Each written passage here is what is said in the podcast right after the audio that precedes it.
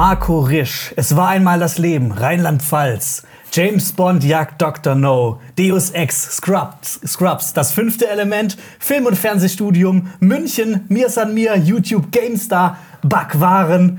High Five, Nerdkultur, Quadrataugen, Star Wars 8, Nerd und Kultur. Ciao, Marco! Hallo Marco, herzlich willkommen. Ich freue mich, dass du heute bei uns im Podcast zu Gast bist und ich hoffe, dir hat mein Intro gefallen. Sehr, das heißt, du hast mich richtig krass gestalkt gerade.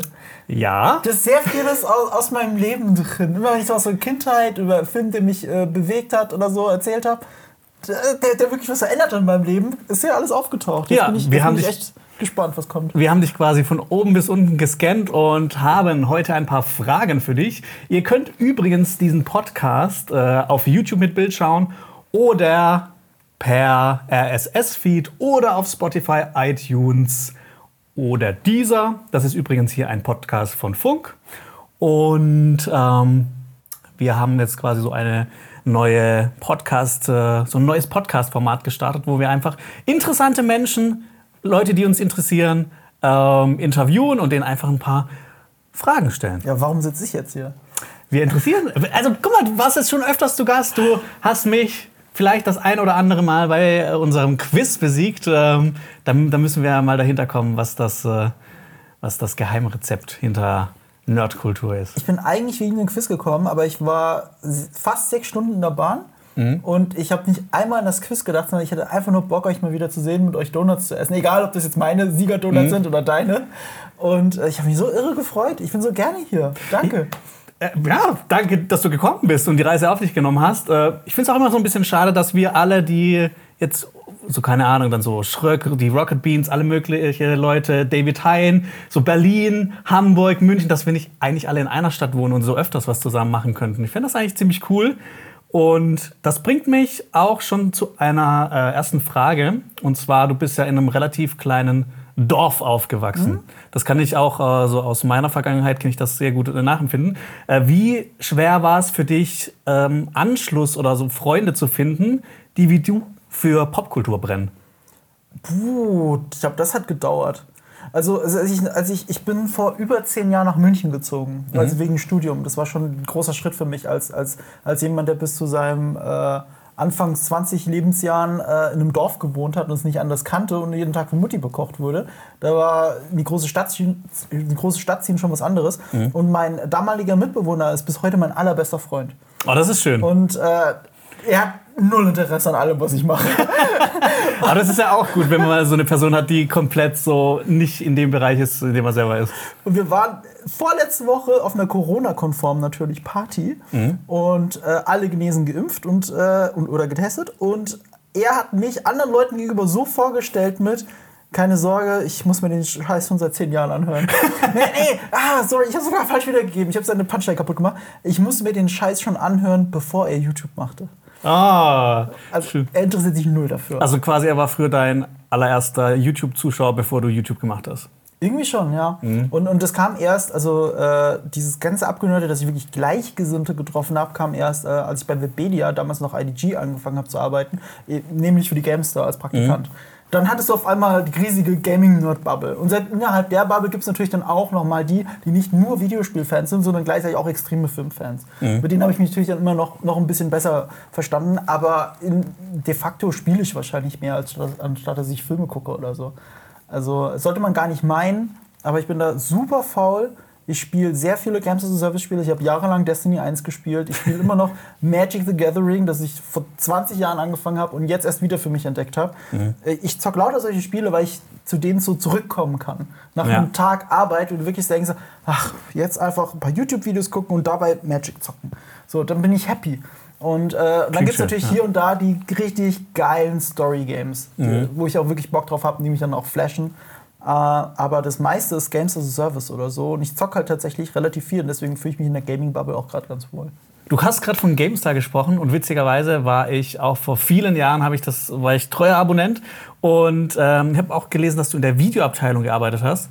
Ähm, ich kenne auch noch diese ganzen alten Kamellen hier mit Raumschiff GameStar und die Redaktion. Und ich war, bei mir war es früher so, oh geil, die GameStar kommt raus, erstmal die CD ins Laufwerk und die neueste Folge die Redaktion anschauen, bevor halt das alles auf YouTube stattgefunden hat. Äh, was war für dich so die, äh, das prägendste Erlebnis bei deiner Zeit bei GameStar? Uh, ähm, das prägendste positive Erlebnis nehme ich an. Ich glaube, die negativen Das darfst du selber entscheiden. nee, ähm, äh, es, es ich hab, war dann ein halbes Jahr Praktikant und das war ein Pflichtpraktikum. Und ähm, ich habe halt Videospiele gespielt. Auch die GameStar hat auch meine Jugend geprägt. Und äh, ich, ich war bestimmt, ich war nie Abonnent, aber ich habe mir äh, jeden Monat das Heft gekauft noch. Äh, und äh, dann auf einmal dort zu arbeiten mit den gleichen Leuten, die man, die man seit Jahren in dem Heft liest, zwar vornehmlich auf der Toilette, aber trotzdem, ähm, das war schon was Besonderes. Und da habe ich halt die Videos gemacht, äh, auf Testvideos und so, oder auch, auch Videos, die eher so die Praktikanten machen, weil keiner Bock drauf hat, sowas wie, kann ich das sagen? Egal, äh, ich sage nicht welche Videos. aber, aber äh, es gibt Videos, die gibt man eher den Praktikanten und es gibt Videos, äh, da stürzt man, zum Beispiel die Redaktion, habe ich nie gemacht. Weil das war, das war ein Ein-Mann-Job für fast einen Monat, weil so viel Post-Production da drin war am Ende. Und äh, damit hat der Praktikant dann quasi nichts mehr zu tun. Aber ich habe sehr viele Testvideos geschnitten. Und, und es gab hin und wieder Testvideos, die halt als besonders gut angesehen wurden innerhalb der Redaktion. Und dann habe ich so nach und nach auch öfter immer dieses Feedback gekriegt. Und es gab auch hier und da gab es Redakteure, ich, zum Beispiel Fabian Siegesmund oder einen Nino Kerl, äh, die haben mich halt richtig gefördert. Die haben gesehen so, hey, wie Marco diese Videos schneidet, finde ich besonders cool. Da sind sie nicht nur besonders dankbar, sondern es gab auch Videos, wo sie darum gebeten haben, dass ich dieses Video schneiden darf. Weil das hat der Redakteur nicht ausgesucht, wer das Video schneidet. Und das war halt für mich ein besonderes Erlebnis, weil ich festgestellt habe, hey, ich kann das besonders gut und die Leute mögen das. Und äh, wir können da auch mehr Hand in Hand arbeiten, also aufeinander zuarbeiten, weil es gibt ja ein Skript und, und ich versuche im Schnitt Sachen aus und präsentiere das dem Redakteur. Und wenn er das gut findet, dann lassen wir es drin. Wenn nicht, dann machen wir es so, wie er es ursprünglich hingeschrieben hat. Und da habe ich mich zum ersten Mal kreativ ausgelebt und, äh, und hatte auch das Gefühl, dass es immer so auf fruchtbaren Boden fällt. Und äh, ja, so hat sich meine Liebe zu Schnitt hatte ich schon vorher, aber so hat sie sich noch mehr auch in Richtung Content entwickelt. Also, dass ich wirklich mir über Inhalte Gedanken machen muss. Vorher habe ich nur so aus Spaß geschnitten. Ja, das war quasi so dein, dein Prequel, deine, die Vorgeschichte von, von Nerdkultur. Ja. Apropos Vorgeschichte. Spannende Frage. Was war eigentlich dein allererster Kinofilm? König der Löwen. König der Luft.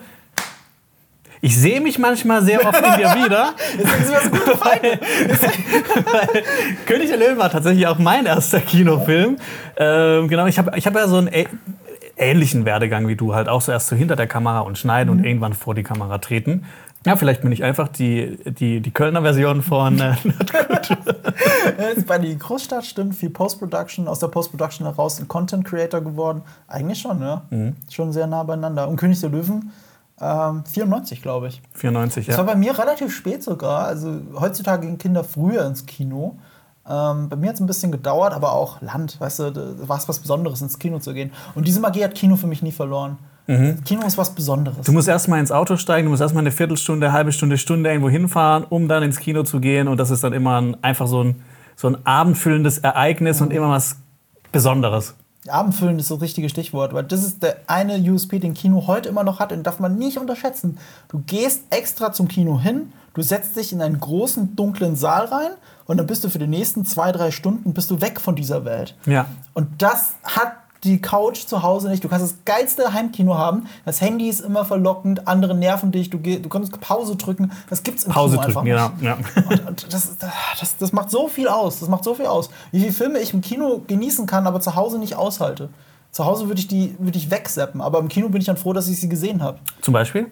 Hast du irgendwas in letzter Zeit, in letzter Zeit oder in den letzten Jahren gesehen, wo du gedacht hast, so, okay, zu Hause hätte ich, denn, da hätte ich vielleicht dann eher zum Handy gegriffen und nebenher irgendwas äh, anderes geschaut? Ich habe letzte Woche Reminiscence gesehen, der äh, zum Zeitpunkt dieser Aufnahme äh, im Kino startet. Äh, das ist der neue Film von Liza Joy, die Westworld gemacht hat, die Schwägerin von Christopher Nolan und die Frau von seinem Bruder Jonathan Nolan. Und das ist so ein mächtiger Nolan-Film, aber halt nicht von Christopher Nolan. Nolan-esque. Nolan-esque, ja. Und ist aber genau mein Genre. Ich habe mich irre auf den Film gefreut, weil ich den Trailer toll fand. Weil es ein Film noir, Blade Runner-Style, Minority Report, Chinatown, Mischmasch. Und der geht unnötige zweieinhalb Stunden. Und die ziehen sich wie, wie Hölle. Aber ich finde, äh, im Kino kann man auch sowas eher ertragen. Ne? Ja, eben. Wenn man sich halt darauf einlässt. Aber ich, ich bin gedanklich sehr oft abgeschweift. Und ich wusste, wenn ich jetzt zu Hause sitzen würde, würde ich den Film nicht, nicht durchhalten und würde ihn abbrechen vielleicht und vergessen weiterzuschauen. Das gibt es ja auch oft, dass man Filme abbricht und dann nie weiterguckt, weil man einfach keinen Bock hat. Da hatte ich auch ähm, ein Beispiel, ähm, den äh, neuesten äh, Lars von Trier-Film. Äh, The House That Jack Built. Den habe ich irgendwann angefangen, bis zur Hälfte geschaut. Ich fand ihn eigentlich voll geil, aber ich habe mir jetzt seit einem Jahr nicht weitergeschaut. Wahrscheinlich einfach, weil es zu vieles andere gibt, Es zu ist viele ja andere Filme. Viel Masochismus in Lars von Trier Film zu gucken. Das darf man nicht vergessen. Also ich, ich liebe seine Filme und wie er sie macht, aber mich zieht immer nichts dahin zurück. Also sein erster, den ich gesehen habe, war das Fest. Und der ist halt so unangenehm. Mhm. Äh, ich glaube, den würde ich gerne mal wieder gucken. Aber Antichrist zum Beispiel, huh. Ja, es gibt so Filme, ich die muss, man, die muss man nur einmal gesehen haben, das reicht dann. Aber äh, so ein Film, den ich auch immer gerne wieder gucke, obwohl ich weiß, okay, das ist einfach, es tut einfach nur weh, ist The Road. Ich Ja. finde, so einen Film, eigentlich sollte man den nur einmal anschauen, dann ist alles gut. Ja. Aber immer wenn ich mal wieder dann irgendwo einen Trailer reinschneide von The Road, denke ich mir so, boah, eigentlich muss ich den mal wieder anschauen. Eigentlich ist es ein verdammt geiler Film. Auch wenn ich weiß, dass das eine Tortur ist, diesen Film zu schauen. Ich finde ihn krass überbewertet. Echt? Ja, äh, Okay. weil er gut ist. Also so ist es Ja. nicht, ne? Also er schafft es ja, dich emotional abzuholen. Also jeden. Also wer, wer da emotional kalt bleibt bei The Road, der ist wahrscheinlich selber ein Serienkiller. Das, das kann ich mir alles nicht erklären. Aber ähm, es gibt halt sehr ähnlich bei äh, The Last of Us. Nimm mal The Last of Us. Ist auch von der Aussage her sehr ähnlich. Also auch dieses, ähm, es gibt halt keine absolute Hoffnung mehr für die Menschheit. Die gibt es einfach nicht. Aber The Last of Us ist auch gefüllt mit diesen schönen Momenten, dass du siehst, warum das Leben lebenswert ist. Und The Road hat zu keiner einzigen Millisekunde Nee, das ist einfach nur düster und Genau. böse. Du hast zu keiner einzigen Sekunde das Gefühl, das Leben ist lebenswert. Also selbst mit dem Ende, das, das auch ein cooles, cleveres Ende ist, finde ich. Aber nichts an dieser Welt ist lebenswert. Wer sich da umbringt, ist doch im Recht in dieser Welt. Es sind ja viele. Oder dass, dass man die, äh, die, die Leichen von den ähm, ähm, Leuten entdeckt, die sich umgebracht haben. Zumindest in meiner Erinnerung noch, weil ich ihn nur einmal gesehen habe und es auch nicht vorhabe zu wiederholen. Hat- Ich würde eher The Last of Us spielen. Das stimmt. Das habe ich schon zweimal gespielt oder dreimal. Meinung zu Teil 2? Liebe ich. Ich auch. Krasse Vor Fortsetzung, Ich, oder? ich, fand- ich kann auch so dieses, äh, dieses, äh, diesen ganzen Bohai da drum nicht verstehen. Ich fand, das war einfach ein großartiges Spiel, von vorne bis hinten. ich verstehe den Bohai total, weil äh, das Spiel holt dich halt auf so ja, eine es ist halt krasse- emotional, ne? Ja, ist, ja. auf diese, was man mal sagt, emotionale Achterbahnfahrt. Aber das stimmt ja bei dem Spiel mehr als bei jedem anderen. Du hast so wunderschöne Momente und gleichzeitig hast du es, dieses Spiel zu spielen an vielen Stellen, weil du die Figur, die du gerade spielst, nicht spielen willst. Und zwar ums Verrecken nicht. Du hast gar kein Bedürfnis. Und dann schafft es das Spiel ganz am Ende, dass ich eine ganz andere Verbindung zu dieser Figur habe. Und das, das muss man mal hinkriegen. Ich, mir fällt kein Film ein, der das auf diese Art und Weise schafft. So kann es eigentlich schon fast nur ein Spiel schaffen, weil es dich zwingt, den Controller in die Hand zu nehmen und Sachen zu machen, die du nicht machen willst. Das ist halt auch noch immer einen längeren Zeitraum. The Last of Us ist sowohl im ersten als gerade auch im zweiten Teil halt ein Beweis dafür, dass Videospiele Kunst sind, wenn man das Storytelling wirklich so benutzt, wie es nur Spiele können. Weil es muss halt noch einen Unterschied geben. The Last of Us hat tolle Cinematics, gar keine Frage, aber es ist eben nicht nur filmisch. Was, was das Spiel auch so geil macht, ist eben, sind eben Sachen, die nur Spiele können. Kommen wir zurück zu Film. Wir sind ja bei Cinema Strikes Back. Ähm, was hat dich so zum Thema Film gebracht? Beziehungsweise gab es ähm, irgendeine Person speziell, die dich so an Filminteresse in dir geweckt hat? Null. In meiner Familie gibt es das gar nicht. Gar nicht? Es gibt, es, gibt, es gibt keine wirklich filmverrückten Menschen in meiner Familie. Also nicht mal ansatzweise. Ich muss mir überlegen, wie weit ich in meinem Stammbaum zurückgehen müsste, rechts und links, um jemanden zu finden. Das gibt es einfach nicht. Aber mein, mein prägendes Erlebnis, und du hast es auch schon gesagt, Dr. No, in der, in der, in der äh, Introduction, ähm, das hab, den habe ich als Sechsjährigen gesehen. Also so zwischen sechs und acht, aber ich bin mir ziemlich sicher, er war sechs Jahre alt. Man guckt ja nicht auf die Uhr dabei. Äh, und ich kannte schon Roger Moore als James Bond. Ich weiß nicht, welche Roger Moore-Filme ich gesehen habe. Daran kann ich mich beim besten Willen nicht erinnern. Aber was mich als Kind verrückt gemacht hat, war zu sehen, dass äh, James Bond von jemand anderem gespielt wird. Denn du hast als Kind in diesem Alter noch nicht die Unterscheidung zwischen einem Schauspieler und einer echten Person. Und wie kann es denn sein, dass James Bond ein anderer Mensch ist? Und dann ist auch die nächste Frage, wer war denn zuerst da?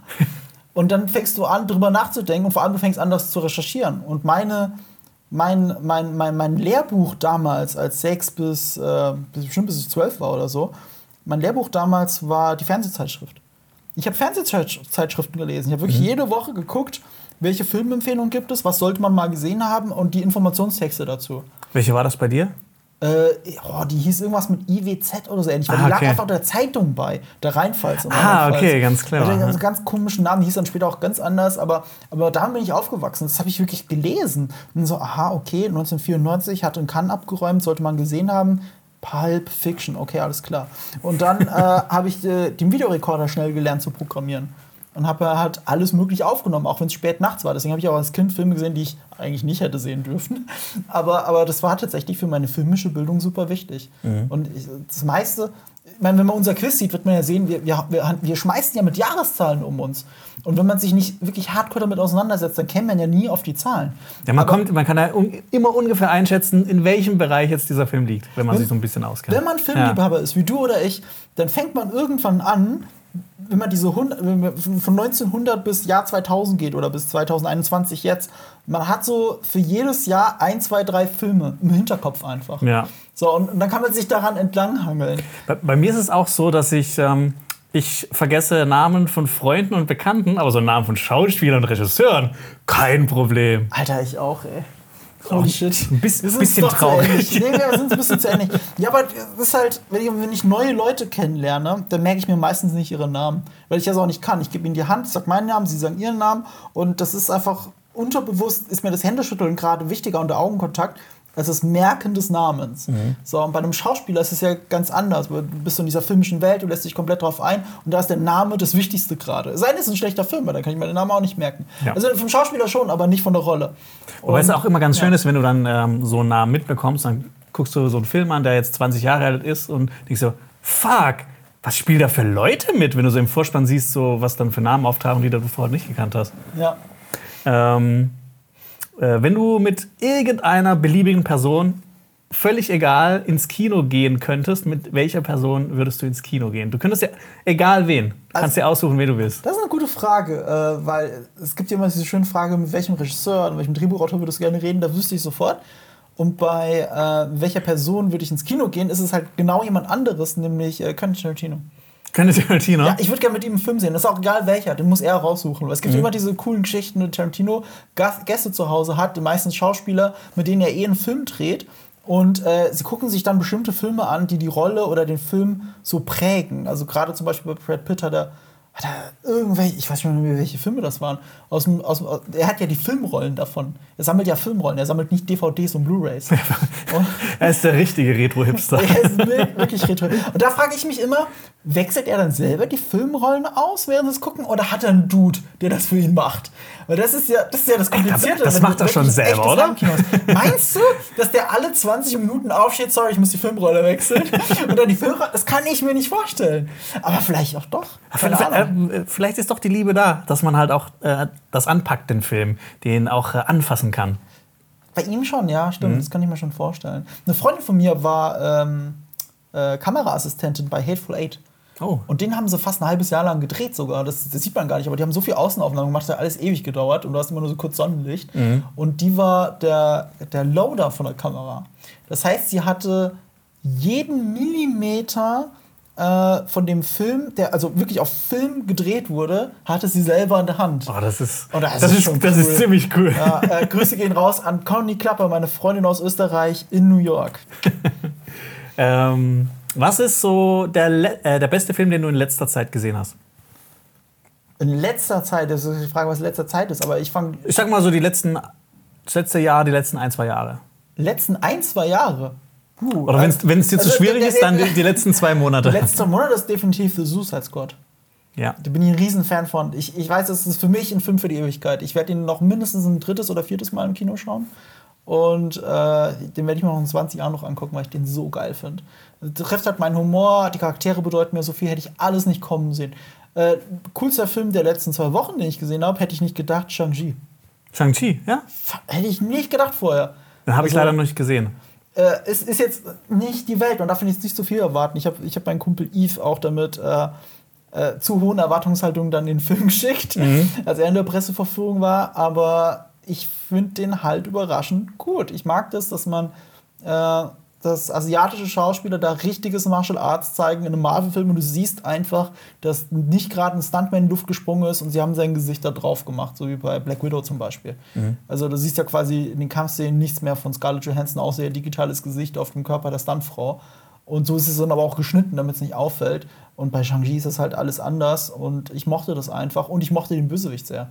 Weil der Bösewicht wird von Tony Leon gespielt und der hat in Infernal Affairs, das Original von äh, oh, geil. Departed, hat er die Hauptrolle gespielt. Ja. Und er ist nur der Bösewicht. Und er ist nur böse, weil, ey, er muss böse sein. Aber, aber sie haben es geschafft, dass er halt einen sehr emotionalen Grund hat, böse zu sein. Mhm. Und jedes Mal, wenn er in der Szene allein ist und nachdenklich ist, hat er so glasige Augen. Und ich saß im Kino und ich war oh so enttäuscht. So Vielleicht hätte ihn einfach nur jemand in den Arm nehmen müssen. Ich würde es auch machen an einer Stelle. Scheiß auf dieses Dorf, bringen sie alle um.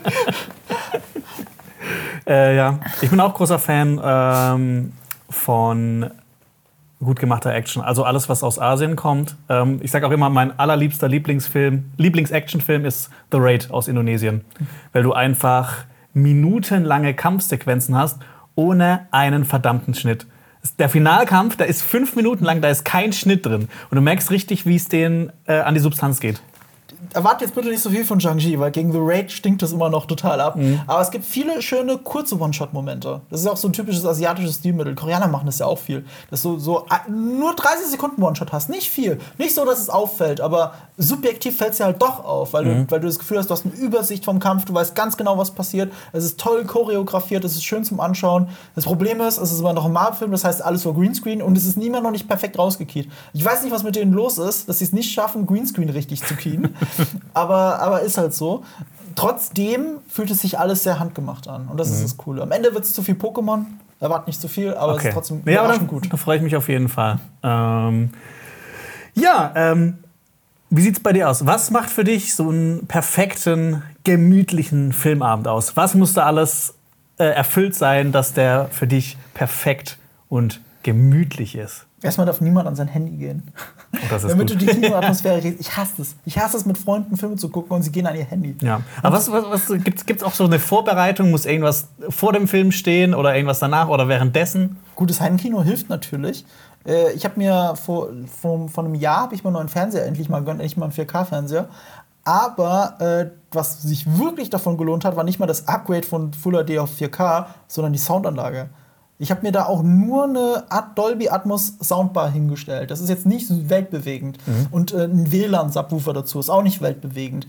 Aber in dem Moment, wo die Nachbarn schon bei deiner Tür klingeln müssen, weil du zu laut warst, weil du, weil du Heat geguckt hast, äh, das, das Da weißt sich. du, du hast was richtig gemacht. Du hast, richtig, das richtig investiert. Ja, das ist eine, es muss genug abgedunkelt sein, damit der Fokus auf dem Film ist. Und was ich jetzt gemacht habe, ist, ich habe einen Rewatch von den Eberhofer-Krimis gemacht, die in Deutschland fantastisch laufen. Also jetzt Kaiserschmarrn-Drama. Ah, genau, das Thema irgendein Essen und dann noch ein Wort dazu. Ja, genau, immer. Aber es hat, ich bin Fan von den Filmen seit Dampfnudelblues, also nicht seit der rausgekommen ist, das war der erste. Und den habe ich beim Seppen im Fernsehen entdeckt und ich habe so gelacht, dass ich gedacht habe, okay, cool, was ist das? Was ist, was ist das für eine Filmreihe? Gibt es da mehr davon? Weil die Titel sind ja irgendwie so für einen, ich finde, für einen normalen Kinogänger irgendwie ein bisschen abschreckend. Ja. Weil so habe ich auch die ganze Zeit gedacht. Und dann habe ich vor kurzem ähm, Der Rausch gesehen. Und da äh, bei den Trailern vorne dran im Kino war eben Kaiserschmarrn-Drama. Kaiserschmarrn-Drama. Und da war ich so, der Trailer war ziemlich witzig. Ist, ist das jetzt einfach, die haben die so witzigsten Stellen reingeschnitten und das war's? Nee. Oder ist der Film wirklich so witzig? Das, das, sind mit die witzigsten Stellen, aber, aber der Film hat halt nur witzige Stellen, deswegen. Boah, das ist geil. Es ist wirklich so. Äh, es, ist, es ist wie die Brenner-Filme aus Österreich, aber die Light-Version davon. Mhm. Nicht ganz so gesellschaftskritisch, nicht ganz so melancholisch, äh, nicht so gut beobachtet, äh, alles ein bisschen aufgesetzt, aber, aber also, wenn man vom Dorf kommt, fühlt, denkt man die ganze Zeit, ich kenne solche Menschen. Ich kenne diese Oma. Es ist nicht meine Oma, aber es ist die Oma von einem guten Freund von mir. Mhm. Das, ich kenne die einfach. Ich kenne diese Nachbarin. Ich kenne äh, kenn diesen Metzger. Ich kenne diesen äh, äh, ähm, Sanitärmann. Ich kenne diese Kneipe. Ich kenne die alle. Das ist alles so krass. Das ist, das ist wirklich das Abziehbild unserer Gesellschaft, aber eher aus dem ländlichen Bereich. Und das aber in einer schönen Komödie verpackt, wo du dich einfach wohlfühlst und, und die auch nicht viel, nicht viel von dir will, sondern dir wirklich nur eine gute Zeit geben möchte. Und ich habe halt einen Rewatch von diesem Film gemacht und die kannst du hungrig nicht gucken. Das ist, das ist teilweise ganz schwierig, besonders bei dem Film Leberkäse Junkie, was der vorletzte war. Da essen die die ganze Zeit Leberkässemmeln und, und ähm, du musst einfach dabei selber essen. Und das habe ich gemacht bei den letzten drei Eberhofer-Filmen, die ich gesehen habe. Ich habe ja zur Brotzeit gegessen zu Hause. Oh, das ist geil. Das, das ist, Das also ist der, perfekte, gemütliche K- Kinofilmabend, ja. Darauf Da weiß ich, was ich auf jeden Fall noch nachholen muss. Äh, wie, wie viele Teile gibt es da inzwischen? Weil ich habe Das da. war der siebte. der siebte es schon? gibt elf Bücher. Boah, da, da tun sich ja mir ganz neue Welten auf. Und Das- fehlen- manche sagen, dass der siebte sogar der beste ist. Ich finde nicht, dass der beste so einer der besten tatsächlich. Also die steigern sich sogar. Krass. Das ist Wahnsinn. Ein neues, geiles Franchise, das sich mir eröffnet. Ihr könnt den ersten Teil äh, dank den öffentlich-rechtlichen äh, auf der Mediathek sehen, ARD Mediathek. Danke. Gibt es im SWR-Channel oder sowas. äh, dann könnt ihr unverbindlich reinschauen. Aber der fängt auch schon direkt geil an. Also ist wirklich auch clever erzählt. Es fängt an mit einer weißen Wand und der rot auf rot drauf steht. Stirb du Sau. Und dann zoomt die Kamera raus und dann steht da so ein Typ im Anzug und eben äh, ein, abgeranzter Polizist. Und der abgeranzte Polizist meint so zu ihm: Ja, war, war, war vielleicht einer ihrer Schüler, weil Rektor ist ja nicht gerade einer der beliebtesten Jobs. Also, ja, aber Polizist doch sicher auch nicht. Ja, aber meine Hauswand steht nicht gerade Stirb du Sau. dann fängt diese Filmreihe an und dann ist okay, okay, I'm sold. Muss ich mir angucken. Ah, das muss ich auf jeden Fall nachholen. Das muss ich mir merken. Ähm, das passt wahrscheinlich ganz äh, gut dazu. Vielleicht wären das so Filme. Aber was sind, ähm, was wären so ein Film, den du dir anschaust, wenn es dir so richtig schlecht geht? Also ein Film, der dich dann wieder so richtig upliften kann. Feel good Film. Was wäre das? Wenn es Liebeskummer ist, ist es 500 Days of Summer.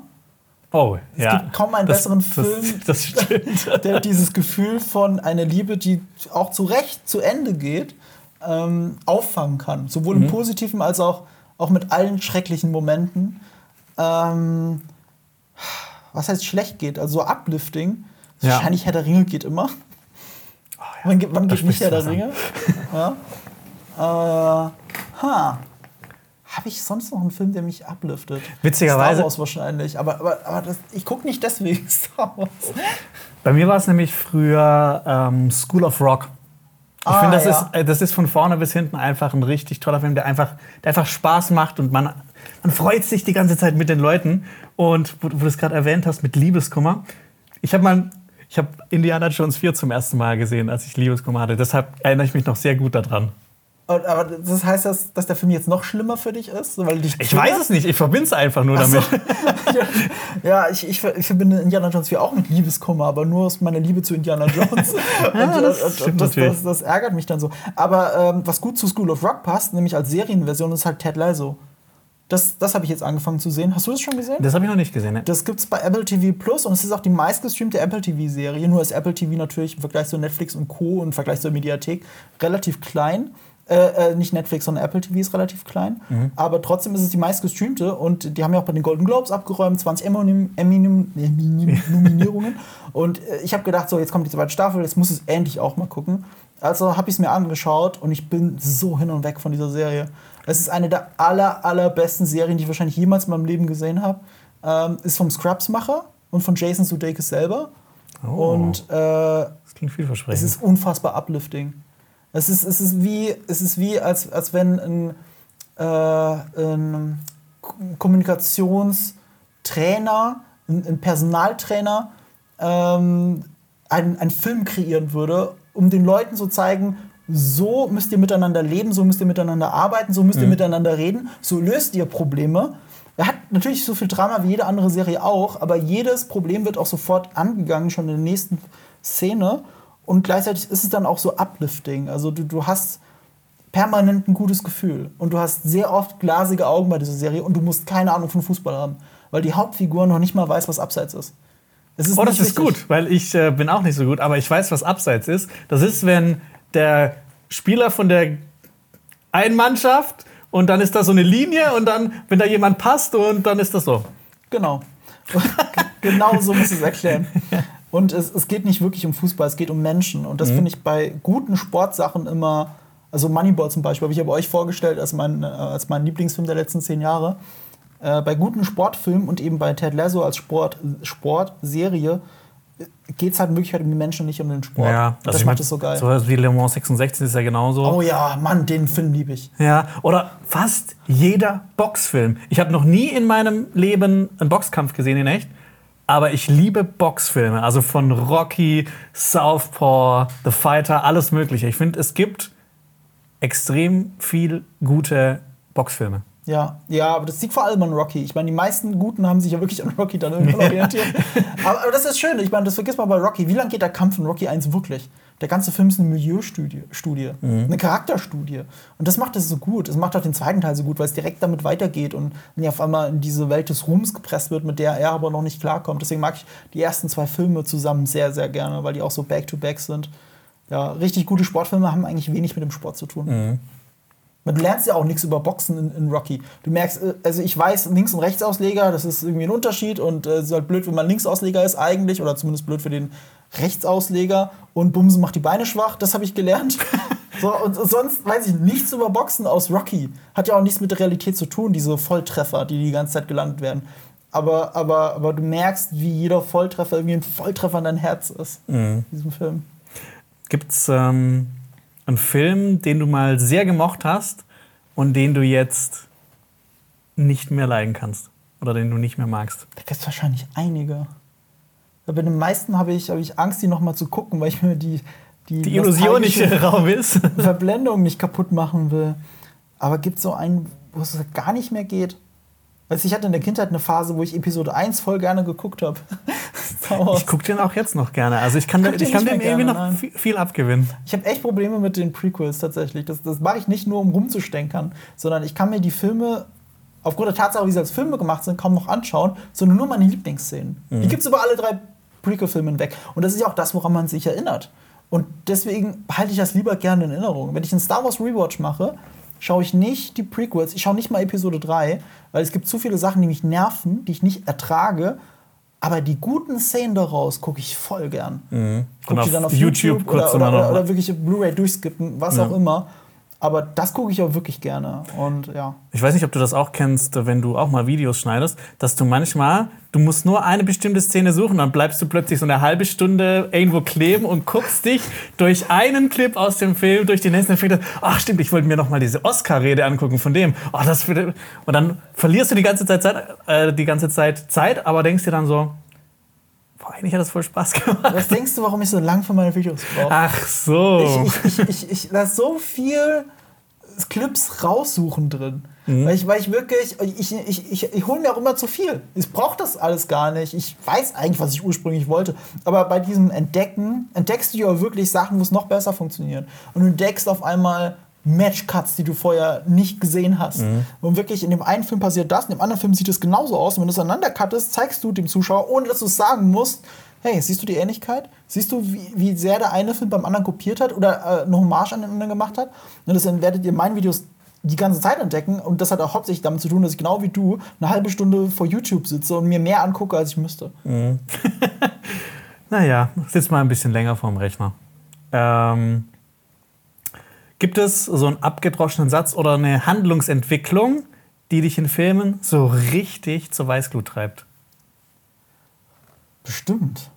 Aber ja, erwischt mich auf dem falschen Fuß. Was könnte das sein, was mich wirklich nervt? Ah. Ist ja eine lange Denkpause hier rein. Sag du mal eine. Ähm, eine Sache, wir haben auch mal ein ganzes Video drüber gemacht, zum Beispiel, wenn Leute in Filmen Auto fahren und die ganze Zeit mit ihrem Nebenmann, äh, Nebenmann oder Nebenfrau reden, während die fahren und denkst dir, guck auf die Straße, Mann. Ja, äh, das gibt es ja oft tatsächlich, ja. Und das macht halt einen richtig aggressiv. Ja Also mich zumindest macht das aggressiv. Teilweise schon. Ich, ich hasse es auch schon, dass die Leute ihre Handys anhaben in, Ja. in den Filmen. Oder- also auch, also oder sowas- Den Klingelton an. Wer hat denn sowas heute noch? Weißt du, wie, weißt du was dein Klingelton ist? Ich habe keinen Klingelton, weil es äh, lautlos ist. Ja, genau, aber, du, aber es ist ja ein Klingelton voreingestellt. Ja, ich habe keine Ahnung, wie der funktioniert. So funktioniert die echte Welt. Ja. Und wie ist es in Filmen? Ja. Wer hat denn heutzutage noch einen Klingelton, der U5, äh, unter 50 ist? Oder dieser eine Klingelton aus Crank, der fällt mir gerade ein. Den hatten früher nach dem Film ganz viele. Dieses, Oh, der war ziemlich cool. dieses Den. Den hatte ich natürlich auch. Ich hatte, ich hatte auch die äh, Steelbook-Version von dem Film und ich weiß nicht, ob du die kennst, aber die hat eine sehr geile Bonusdisk. Die Bonusdisk Nee, die ist, ne? sieht aus wie ein Rohling, also, unbe also unbeklebter Rohling Mhm. und da ist dann mit Edding draufgeschrieben, fuck you. genau wie in dem Film. Wie geil! Das ist ziemlich cool. Ja. Da hat sich jemand äh, wirklich Gedanken gemacht. Ähm, was war für dich so die größte Filmüberraschung überhaupt? Welcher Film hat dich Guardians of the Galaxy. einfach so. Guardians of the Galaxy? Sofort. Und zwar lag es auch daran, ich wusste ja nicht, welche Erwartungshaltung ich haben musste. Ich, ich kannte die Trailer, die Trailer waren cool. Mhm. Und ich hatte damals bei einem Gewinnspiel äh, gewonnen, einen Monat vor Kinostart in ein Special Screening zu gehen. Oh, ich weiß nicht, ob du das noch kennst. Da gab es ein richtig geiles Event, das war deutschlandweit. Du saßt im Kino, wie gesagt, einen Monat vorher, Film auf Englisch auch, das hat auch geholfen, ihn noch geiler zu finden. In dem Fall zumindest. Also einen Monat vorher im Kino, äh, englische Version, Untertitel, lauter Leute, die Bock hatten, weil sie hatten ja ein Gewinnspiel gewonnen und so. Und das war parallel zur Premiere in London. Das wurde dann erst live übertragen. James Gunn auf dem Red Carpet, den, den, den echten Raccoon hatten sie auch irgendwie mit dabei und so. Geil. Super cool. Alle sind in voller Vorfreude. Und es ist ja mal das Problem, wenn man eine so hohe Erwartungshaltung hat, dann scheitern ja viele Filme daran.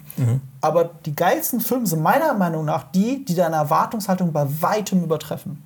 Und so war es bei mir bei Guardians of the Galaxy. Deshalb bin ich auch jetzt inzwischen großer Fan, was äh, Erwartungen an, ähm, angeht. Es ist so Teil meines Jobs, aber ich gucke nicht mehr so gern Trailer an, weil du dann einfach komplett überrascht wirst von allem. Das hatte ich. War, das war nicht bei mir so bei Mad Max Fury Road, aber Mad Max Fury, Fury, Fury, Fury Road war für mich die größte Filmüberraschung so überhaupt. Der hat mich einfach so aus den Socken gehauen. Ich hätte niemals gedacht, dass das möglich sein könnte, dass ein Mad Max-Film das mit mir macht. Da fand ich den Trailer einfach zu cool. Der ist schon verdammt cool. Der allererste, coole, cool, äh, allererste Trailer von Mad Max Fury Road, dieser Comic-Con-Trailer, wo nur diese Musik im Hintergrund läuft, von, äh, war die nicht sogar von Junkie XL? War das das? Weiß Es gibt noch so eins mit so einem klassischen. das ja, so- das, das, das ist der richtige Trailer. Mhm. Äh, es, es, gab, es gab so einen richtig atmosphärischen Comic-Con-Trailer von Mad Max Fury Road. Das war der allererste, den man gesehen hat. Das war ein Teaser, wo, wo keiner redet. Mhm. Du hörst nur Musik und siehst Bilder.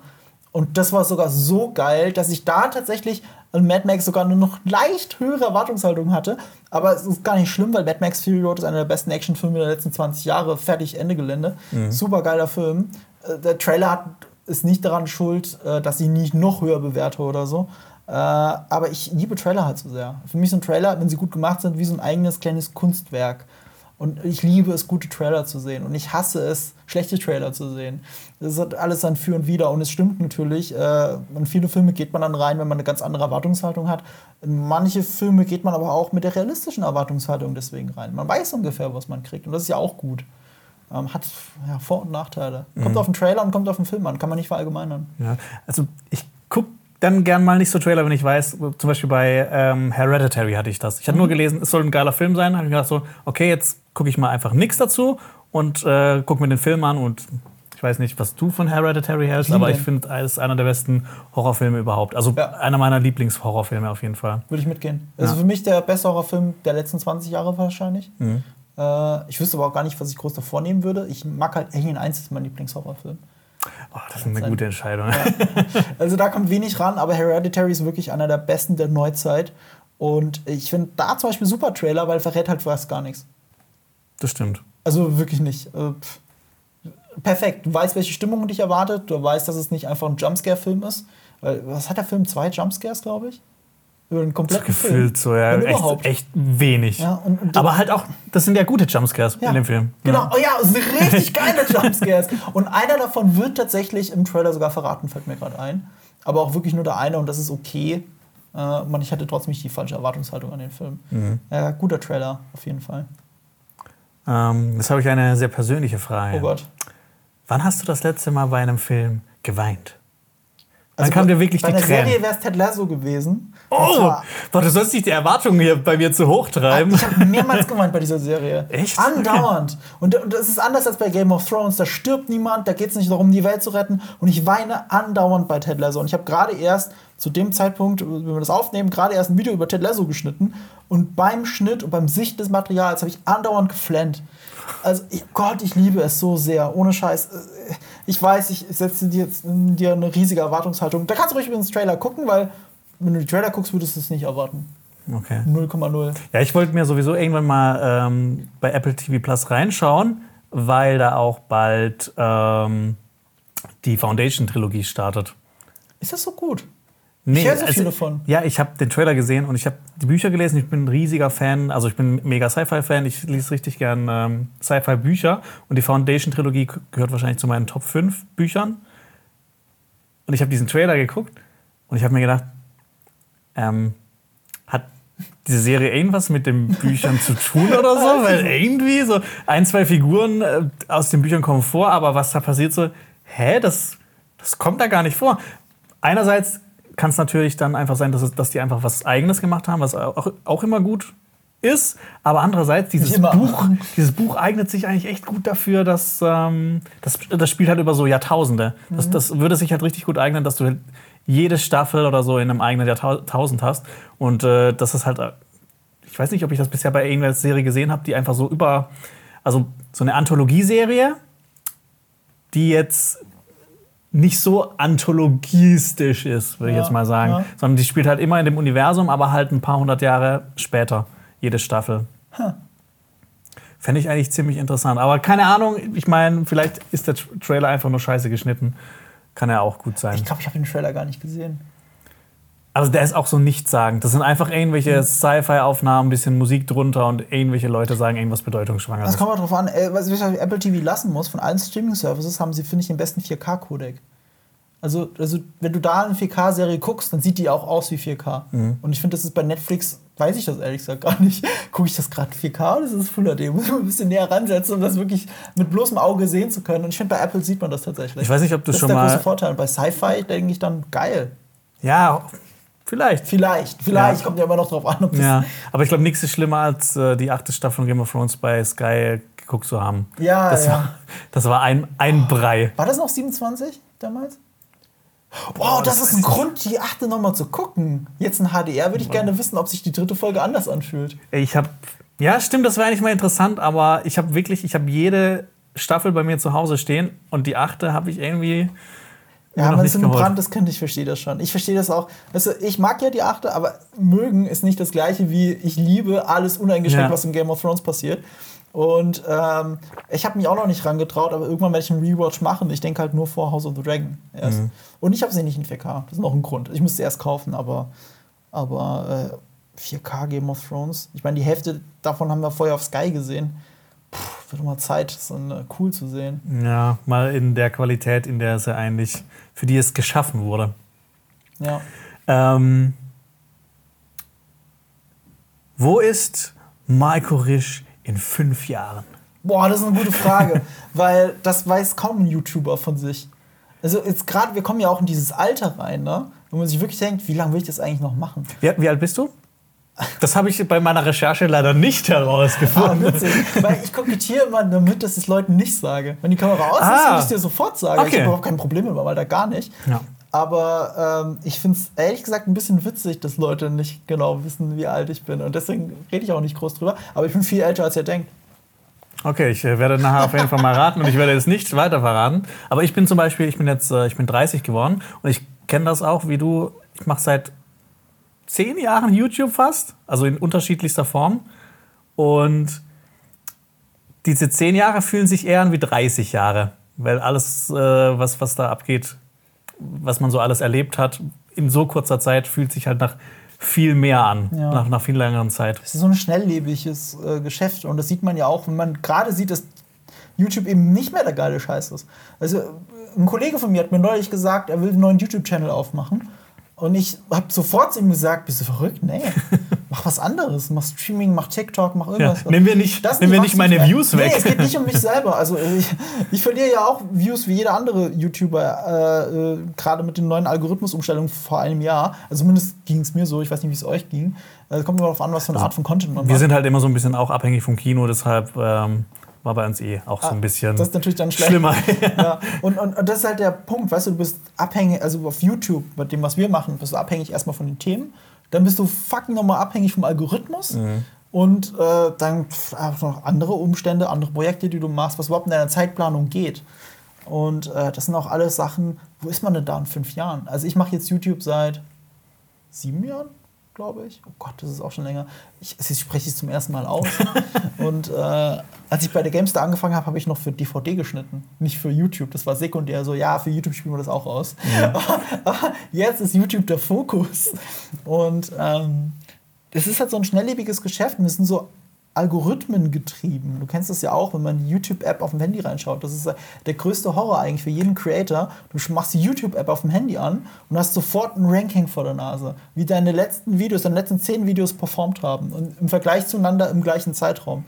Das macht ein bisschen, also man freut sich natürlich dann, wenn es dann auf der Eins ist, aber andererseits, wenn das dann unten ist und du hast so viel Zeit und Arbeit und Herzblut da reingesteckt, äh, ist es fatal. Deshalb das ist habe ich fatal. übrigens auch äh, meine YouTube Studio App von meinem Handy runtergelöscht. Das ist wahrscheinlich gut so. Aber, aber es hilft mir auch, ähm, äh, Kommentare zu moderieren und so weiter. Aber Ja, klar, stimmt. ja. Ah, Ist das, brennt die Hölle, wenn ich das jetzt nicht sofort.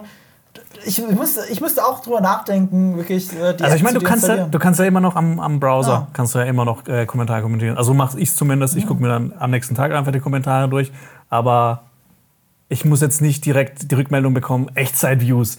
Oh, jetzt ist es spannend. Läuft es jetzt gut, läuft es jetzt schlecht? Hat YouTube mal wieder einen schlechten Tag? Wird das Video nicht allen ausgespielt? Das ist immer so ein bisschen. Diesem Stress muss ich mich nicht mehr aussetzen, weil ich habe inzwischen, von meinem Alter ist schon eine 3 ähm, inzwischen. Deshalb ähm, langsam, langsam ähm, muss ich mich ein bisschen zur Ruhe setzen. Ja, aber genau das ist es ja. Ich meine, wie viele wirklich ältere YouTuber kennst du? Also, es- es ist- Fabian Sigismund kenne ich. Ich kenne Christoph Krachten, der ist ziemlich, der ist schon ein bisschen älter. Ja. Aber und äh, Fabian Sigismund ist ja auch so eine Ausnahmeerscheinung, dass halt jemand, ein Mann mittleren Alters, äh, gerade bei den Shooter-Fans sehr beliebt ist, auch mit seinem richtig geilen Shooter-Content, ist gar keine Frage. Aber boah, so viel mehr gibt es da nicht rechts und links. Also ich, mir ist einfach klar, dass ich das nicht ewig machen kann. Und ich glaube auch ehrlich gesagt, ich will das nicht ewig machen. Aber würdest du dann gern vielleicht auf irgendeiner anderen Plattform trotzdem gerne weiter Video-Essays machen? Also wäre das auch noch was, was du in fünf Jahren machen willst? Das ist das Problem. Ich mache halt meinen Content so gerne. Ich mag meine eigenen Videos so gerne. Ich mag auch die ganze Zeit die Konkurrenz im Auge behalten. Also zum Beispiel, ich gucke fast alle Videos, die ihr macht. Äh, und das nicht nur, weil ihr Konkurrenz seid, sondern weil das, weil das mich einfach voll interessiert. Und wenn, wenn, wenn Alper mal wieder ein geiles Essay gemacht hat, dann denke ich mir auch so, ja, du kannst auch mal wieder ein cooles Essay machen. So, und wenn ich jetzt YouTube nicht mehr machen würde, würde ich mir denken so, ja, in einer anderen Welt hättest du vielleicht das jetzt machen können, aber jetzt musst du halt, ja, bleibst du mit deinen schönen Gedanken für dich alleine. Das Problem ist, ähm, ich habe zwar gar nicht vor, ewig YouTube zu machen, aber ich will gerade nichts anderes machen. Wenn ich wirklich was anderes machen wollen würde, dann, dann würde ich jetzt sofort zu TikTok springen und ganz anderen Content machen oder was auch immer. Aber das kann ich mir gar nicht vorstellen. Das will ich gerade einfach nicht. Was ich mache, ich habe jetzt auch mal richtig Podcasten angefangen. Ich podcast auch schon seit einem Jahr, aber mehr so als Dauergast bei Die Quadrataugen, weil da bin ich nur jeden zweiten Podcast. Und jetzt habe ich einen eigenen angefangen mit Eve von Moviepilot. Da habe ich gerade sehr viel Freude dran. Aber auch nur das würde ich auch nicht machen wollen. Mir fehlt das Element des Videos. Ich will nicht nur sprechen in einem Mikro, sondern ich will mich halt im Schnitt mit den Filmen, über die ich rede, auseinandersetzen. Das liebe ich einfach zu sehr. Also im Moment weiß ich nicht, was ich anderes machen würde in ein paar Jahren. Ich will gerade nichts anderes machen, aber es ist ein schnelllebiges Geschäft. In zehn Jahren ist vielleicht YouTube wirklich out. Also komplett out. Oder vielleicht in zwei Jahren oder in fünf Jahren. Oder der Fokus ja, liegt irgendwo anders und es geht nicht mehr um Videos, sondern um, keine Ahnung, Livestreaming oder sowas. Im Moment ist es Livestreaming, Ja. im Moment ist es TikTok. Livestreaming, weil live dabei sein ist was Besonderes, egal wie gut, in Anführungsstrichen gut der Content ist, sondern es geht ums Dabeisein, es geht um die Person, die vor der Kamera ist. Und bei TikTok äh, hast du diese Schnelllebigkeit, dieses schöne, du gehst in Windeseile durch Content und es ist durch den Algorithmus super für dich kuratiert, weil TikTok nur auslesen muss, wie lange du dir das anguckst. Deswegen siehst du auf TikTok auch nur Sachen, die dir gefallen. Deswegen benutze ich kaum TikTok, weil ich dann immer voll kleben bleibe. Und guck mir dann die ganze Zeit Videos an von Harald Lesch und so weiter. Ich, so, ich dachte, das ist schnelllebiger Content. Ich gucke hier 5 Minuten Videos von Harald Lesch. Ja. Ähm, aber nochmal zurückzukommen, äh, dass du gern äh, zum Beispiel Essays von Alper guckst. Was ist, was ist der Unterschied zwischen Nerdkultur und Cinema Strikes Back? Oh, ich, ich habe genau das schon mal irgendwo gesagt. Ich weiß nicht, ob ich es euch gegenüber gesagt habe oder irgendwo anders in einem Podcast. Wenn wir über Game of Thrones reden, redet ihr sehr viel darüber, was die Kamera filmt. Äh, aus welchem Buch es kommt, äh, was noch die Hintergrundgeschichte des Objektes oder des, der Figur ist. Mhm. Und wenn ich über Game of Thrones rede, rede ich darüber, wo die Kamera steht. Mhm. Das ist der große Unterschied. Ich, mir geht es eher so ums Künstlerische und natürlich auch die Querverbindung, aber dann auch meistens nur um die Bedeutung der Querverbindung, aber im metaphorischen Sinne. Mhm. Und euch geht es darum, wer wirklich mit wem verwandt ist. Und beides hat seine Daseinsberechtigung und ich glaube, für Grundwissen zu Game of Thrones sind auch eure Videos wichtiger als meine. Ich glaube, meine sind nice und top zu haben, wenn man sowas sehen will. Ja, wenn man wissen will, auf was es, also was es bedeutet. Ja, ja. Also ich persönlich bin halt mehr an diesem künstlerischen Zuhause und mache halt gern diese ASMR-mäßig ASMR eingesprochenen Game of Thrones Videos. Mhm. Da, da habe ich noch, da, da, verändere ich meine Stimme noch mehr. Achso, ein bisschen, normalerweise einspreche. bisschen äh, die Erzählerstimme Die Nerdkulturstimme. Die Nerdkultur. Guter Freund nennt immer die Nerdkulturstimme oder er hasst sie. Deswegen guckt er meine Videos. Er hasst die Nerdkulturstimme. Nerd da war mal mein Vorgesetzter. Das ist halt so schlimm, dass er als mein Vorgesetzter meine Videos nicht leiden konnte, weil er hasst es, mich so reden zu hören. Aber hin und wieder gibt es ein Thema, wo er sich durchquält und sich das anguckt, obwohl er meine Stimme in diesem Moment gar nicht leiden kann. Und ich finde, bei Game of Thrones habe ich das noch mehr so gemacht. Also es ist schon richtig sexualisiert. Es ist mir teilweise ein bisschen peinlich. Es ist eher so ASMR-Kultur, gerade Game of Thrones-Videos. Es gab eine Phase, wo ich gedacht habe, ich muss ins Mikro flüstern dabei. Um, um so eine gewisse Tiefe und Ernsthaftigkeit, weil es geht ja um Kunst. Mhm. Und ich habe in dem Moment über Kunst geredet. Und eben nicht darüber, wo, ja, wo, wo das Kunstobjekt herkommt. Und dann habe ich es auf einmal so als ASMR-mäßig verpackt, ja.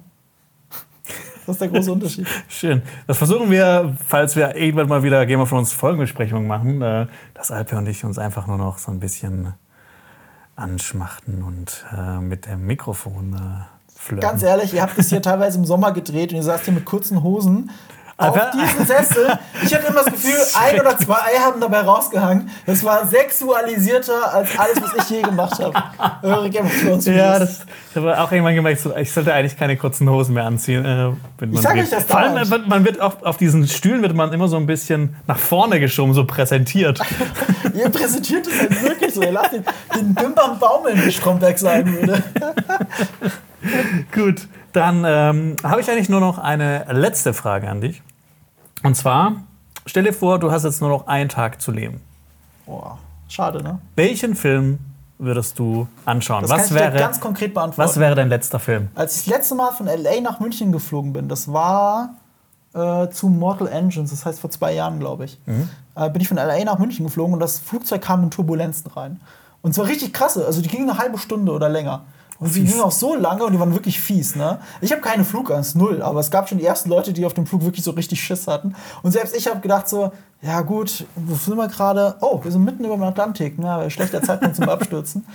Und äh, ich hatte als letzten Film da gesehen Bad Spice. Der äh, in Deutschland Bad Spice heißt mit Mila Kunis, der auch wirklich beschissen ist und heißt äh, im Original The Spy Who Dumped Me. Und ich habe mir wirklich gedacht in dem Moment, ich glaube zwar nicht, dass ich sterbe, aber ist das der letzte Film, den du gesehen hast? Oh das kann nicht sein. Also gehe ich durch die Liste durch und gucke, welcher ist der nächstbeste coole Film, mit dem du in Ordnung wärst, dass, dass, dass, dass das der letzte Film ist, den du siehst. Der allerletzte. Ja. Jetzt bin ich gespannt. Raiders of the Lost Ark. Oh ja, das ist doch ein toller Film. Ein toller, ein toller letzter Film. Indiana Jones. Ja. Habe ich erst vor kurzem wieder gesehen. Ich auch, ich auch, äh, weil die 4K-Box rauskam. Mhm. Und, und als Sean Connery ja. gestorben ist, habe ich auch noch mal äh, der letzte Kreuzzug gesehen. Gott, ist das ein guter Film. Mhm. Da, das, ist auch, das ist tatsächlich auch so ein Film, ähm, der, der ist so gut in dieser Vater-Sohn-Beziehung, sie darzustellen. So emotional holt mich das auch total ab. Und ich glaube, wenn ich wirklich krank wäre, würde zu Hause liegen und, und brauche irgendwas, was mich aufmuntert, so wie School of Rock, mhm. ich würde einfach The Last Crusade noch mal gucken. Mhm. Schön. Danke, dass du heute hier warst, Marco. Hat mich sehr gefreut. Ähm, ich habe sehr gerne mit dir gesprochen, dir ein paar Fragen äh, gestellt. Äh, danke, dass du zu Gast warst. Und ähm, genau, das ist nicht, äh, das ist das zweite Video aus unserer Reihe, wo wir einfach interessante Persönlichkeiten zu uns einladen. Ähm, schaut deshalb ein Video von Marco. Vielleicht äh, dein Video über Ted Lasso. Solltet ihr machen. Und wenn, wenn ihr schon das nicht schaut, schaut einfach die Serie Ted Lasso, dann wisst ihr, warum ich darüber reden will. Und äh, vielen Dank, dass ich äh, hier sein durfte wieder. Es hat so Spaß gemacht, das Quiz wieder gegen dich zu spielen. Ich bin gespannt, ob es irgendwann wieder ein Rematch gibt. Ja. Und, äh, Bestimmt, es wird immer ein nächstes Mal geben. Ich liebe, ich liebe eure Quiz-Sendung. Ich kann es nicht anders. Also wirklich für eine Handvoll Donuts ist so geil. Dankeschön. Gut, äh, genau, dann guckt einfach äh, Markus Video zu Ted Lasso oder schaut unser anderes Video aus der Reihe äh, 33 Fragen an einen VFX-Künstler Sven Sauer. Dann hoffe ich, dass wir uns bald wieder sehen hier auf Cinema Strikes Back. Bis dann. Ciao. Das war ein Podcast von Funk.